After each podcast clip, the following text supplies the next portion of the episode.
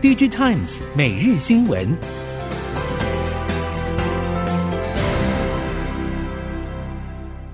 听众朋友们好，欢迎收听 DigiTimes 每日新闻，我是翁方月，现在为您提供今天的科技产业新闻重点。首先带您关心。台积电正进入一个更高结构性成长的时期，长期市场需求的结构性成长将推动智慧型手机、高效能运算、物联网以及车用电子平台的成长。台积电也正在与客户密切合作，规划产能，启动美国、日本与中国扩产计划，并加速投资先进制程和特殊制程的技术。对于市场诸多疑虑，台积电董事长刘德英直言，对台积电而言，车用和高效能运算需求相当稳定，甚至有些超出供应能力。台积电也正好调整产品组合，整体来看，今年全年产能还是维持满载。此外，供应链库存水位升高是现况，未来也会有所改善。台积电对于今年营运表现相当有信心，未来五年、十年长期展望也是乐观。对半导体业者来说，未来十年是很好的机会，关键在于疫情爆发前，数位转型已经开始，现在则是加速，并已经驱动车用和手机等产品对于半导体需求大增。尽管今年受疫情、中国封城、战事以及零组件供需失衡等因素影响，让笔电和手机等多样资通讯终端销售年成长率走滑已成定局，但大立光执行长林恩平在六月八号释出手机拉货动能重启的说法，除了反映大立光实际接单情况外，大环境转变同样有利手机需求增温。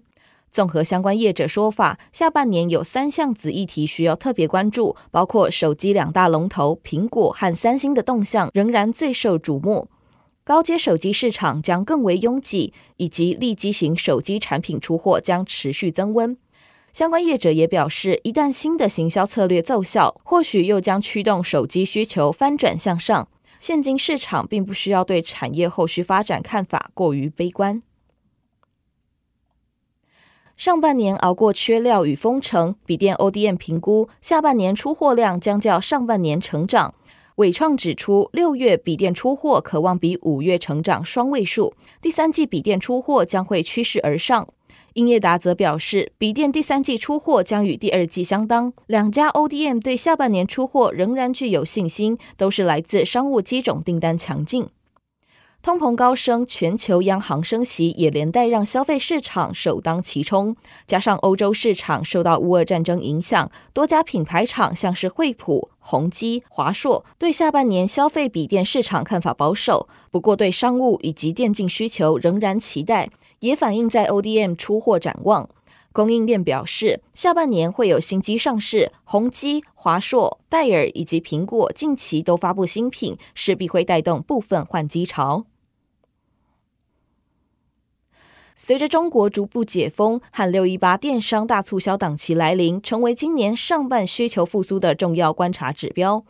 尽管终端买气还没有完全回笼，但市场传出记忆体模组龙头金士顿正准备扩大促销力道，透过积极促销抢先定出这一波市场价格的天花板，并向下挤压中阶品牌业者，就是看准第三季起 NAND 现货价格可望将持续走跌。为了降低原本高价采购的 NAND 库存，六一八档期成为各家在短期内加速去化的重要出海口。相较于消费性市场陷入价格乱流，业界指出，目前伺服器、工控以及系统厂商需求仍然相对稳健，高阶电竞市场也有稳定基本盘。今年下半不仅考验各家记忆体模组厂的灵活采购能力，也要观察各家在利基型应用市场的布局实力。今年上半已近尾声，受到终端需求放缓影响，电视面板六月报价已经全面跌破现金成本，但业界却传出中国面板厂开始减产的消息，加上中国在封控后，官方陆续祭出补贴活动。展望下半年，面板业者认为仍然要面对包括乌俄战争、通膨压力以及原物料涨价和运输等大环境问题。不过，面板厂对下半年景气还是抱有期待，主要是希望战争与库存调整健康后，进入传统购物季节，预估会有比较稳定的采购需求出现。虽然消费型市场的需求能见度不高，不过在商用、高阶、利基型以及车用产品上，今年的需求看来比消费型产品稳定。台系面板厂今年已经开始转型，降低电视面板的比重，同时 IT 面板也往高阶产品方向发展，大幅降低消费型大宗产品的产出，希望借此降低面板景气循环带来的冲击。至于供给面，电视面板价格在跌破现金成本后，减产成为众所瞩目的焦点，也成为挽救面板市况的一大利器。中国在控制住疫情后，昆山、上海、北京等地陆续解封，但是对客户造成的心理阴影却无法马上散去。网通宽频大厂中雷董事长王伟表示。即使目前晶片仍然缺料，但半导体缺料已经不再是客户首要的忧虑点，而是封城带来的不确定因素。中磊设厂在中国苏州，而且在中美贸易战期间，因应客户需求进行分散。目前在台湾竹南、菲律宾、印度等地都有生产基地。不过，王伟指出，即使生产分散，也还是会受到封城影响，因为其他地区也需要仰赖中国的产能。在这样的情况下，客户即使对未来经济展望抱有疑虑，也不敢将订单后延或砍单，而供应链也因此必须备更多的库存。王伟表示会审慎评估，尽量降低库存风险。因应供应链接连受到疫情以及上海等中国城市封城的冲击，小米成为继苹果后将部分供应链转移到越南的公司。这个举动不止让越南当地市场享有更稳定的供应，也将巩固小米在智慧型手机制造竞赛中的地位。市场研调机构表示，小米目前是越南仅次于三星电子的第二大智慧型手机制造公司。分析指出，小米将部分制造迁到越南，希望充分利用越南廉价的劳动力以及低成本的土地租金。此外，在越南设厂将有助于缩短小米对越南出货的运送时间和成本。接下来，在科技政策方面带您了解，科技部长吴正中在二零二一年一月曾经宣布，从二零二一到二零二四年要投入新台币四十亿元，开发台湾第一颗实验型低轨卫星，预定二零二五年发射上太空。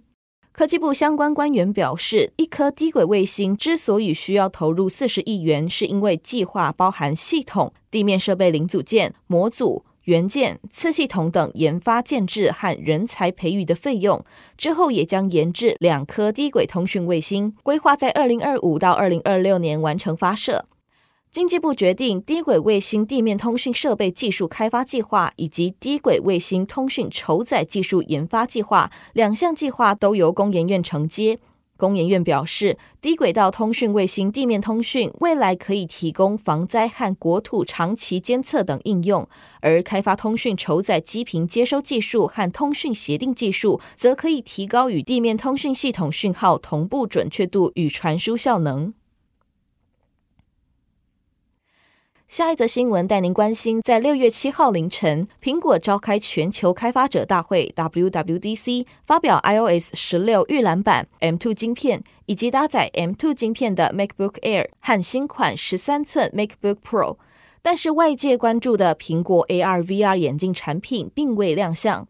然而，比起他厂接连推出新品，苹果却一再推迟。或许是由于产品内容和装置体验等方面还达不到苹果的量产标准，产品成本也过高，因此延缓发布。